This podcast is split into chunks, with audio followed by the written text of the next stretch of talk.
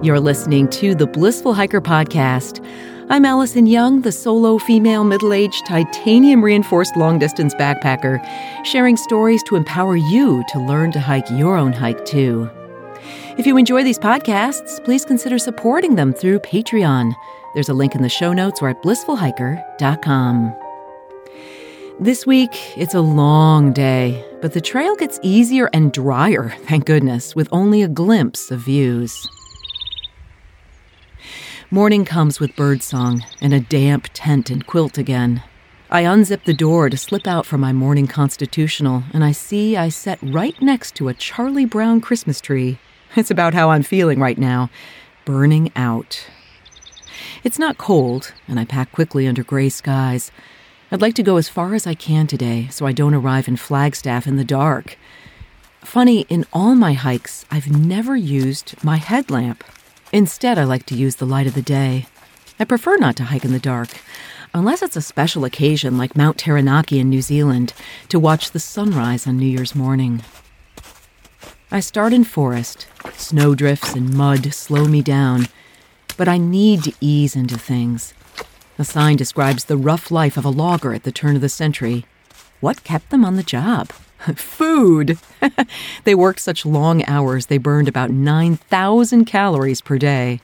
I know I'm burning calories walking all day. My pants are loose, and so is my hip belt. It looks like Minnesota in here, or Wisconsin, as I dip down into a ravine to cross a rushing stream. I lose the trail for a moment after crossing a deep drift, but find it soon enough. There's still lots of mud, but nothing like that soul-sucking awfulness of a few days ago. Here I'm just wet and muddy, but I move pretty well. I cross many dirt forest roads, but I never see a soul. I wouldn't mind meeting someone at one of these crossings with a beer, maybe a masseuse. It's so quiet in here, except for the wind rushing through the pine trees. I'm absolutely alone. That's one of the peculiarities of this trail, how empty it is. Well, mostly it's because we're all headed in the same direction, and just a few miles between can mean you never see anyone. It's also early in the season for everyone else, and that's emphasized when I come to a campground not yet open. Snow drifts against picnic tables, and water runs straight through camp.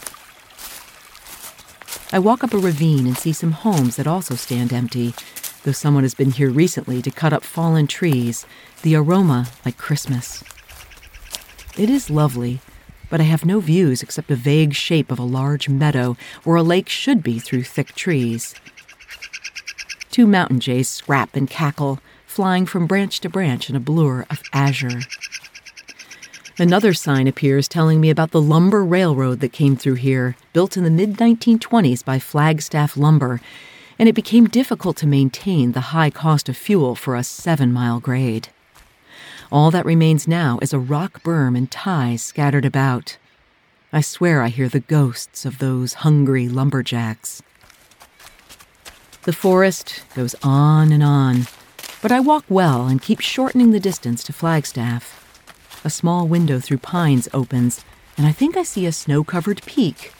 Or is it clouds? It feels almost out of a fairy tale. I've walked ten miles, and I need a break. Ahead I see a sitting log, and someone sitting there. Oh my goodness, it's Waldo! I'm so surprised, assuming he'd be way ahead by now. He tells me he would have needed to hike until nine o'clock last night to stay on track, but also was getting tired and needed to stop. He stepped on what he calls aloe, though I believe it was yucca, and something is stuck in his heel. Every step hurts. I sit down with him and chat. Waldo is a lovely young man, living now in British Columbia.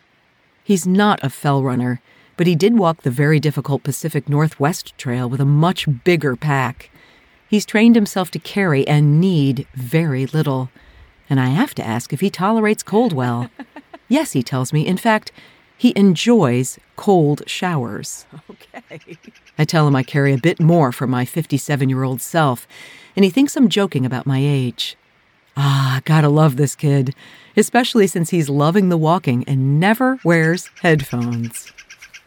We get up to walk on, and he mentions he has a YouTube show about the bare necessities. I'll tune in and maybe make some modifications to my kit. I watch Waldo disappear ahead and feel charged up. The food and the sitting help, but so does human interaction, and with someone so comfortable in his own skin and in these surroundings. I move slower, but I move well and begin to touch on that delicious feeling I have when walking.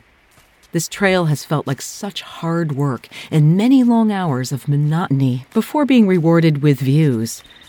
I try hard to see all the little things around me and to enjoy the simplicity of being outdoors with the wind and the birdsong, but it's become a challenge. As I mull this over, it slowly dawns on me that the trail is changing dramatically. It's drying up, and my hundred feet of joy is just about all joy now. And I'd also assumed I'd have creeks running around me all day today. And now there's no sign of snow. I hear cars, many purposely without mufflers, and I realize I'll soon cross busy Lake Mary Road. A trail angel might have left water, but what's this? It's a bridge over Walnut Creek, which is now a flooded lake. It's time for lunch anyway, so I filter a liter while sitting against my pack against a tree and eat a small feast of cheese, fish, dried fruit in a bar. Across the road, as a pickup speeds up seemingly to intimidate me, the trail leaves the road and heads up through oak forest, placing me above Upper Mary Lake. But views are not on today's agenda. Instead, I'm back on a flat mesa of dry, blonde grass and sparse trees, walking along a dusty, rock-strewn forest road. There's nothing to say but that this is a long, uninspired walk. I see squishy footprints now solid from a hiker I feel sorry for, because I know precisely how awful that sticky mud walk is. So I'm cool, and I'm moving well, and my fairy tale mountain appears over an enormous dried-out tank. It's those little things that tip this walk toward a happy place. Though I'm totally exposed to the sun, and I suck down water fast. I need to find a tank with water soon. My map app has recent comments that Horse Lake two is completely dry. But I spy something glistening in the sun, and I head overland to it. It's just enough water for a liter, really brown, but it tastes delicious. Soon, as if my prayer has been answered, the trail sends me to the edge of Anderson Mesa, and I finally get a view of Upper Lake Mary, fed by Walnut Creek, where I had lunch. It's wild up here seeing so much forest, the fairy tale mountain and the lake. The trail cuts around Lowell Observatory's Navy Precision Optical Interferometer. It's one of the most precise telescopes in the world that can separate distant stars that normally appear as one clump. All I see right now is an array of long white tubes.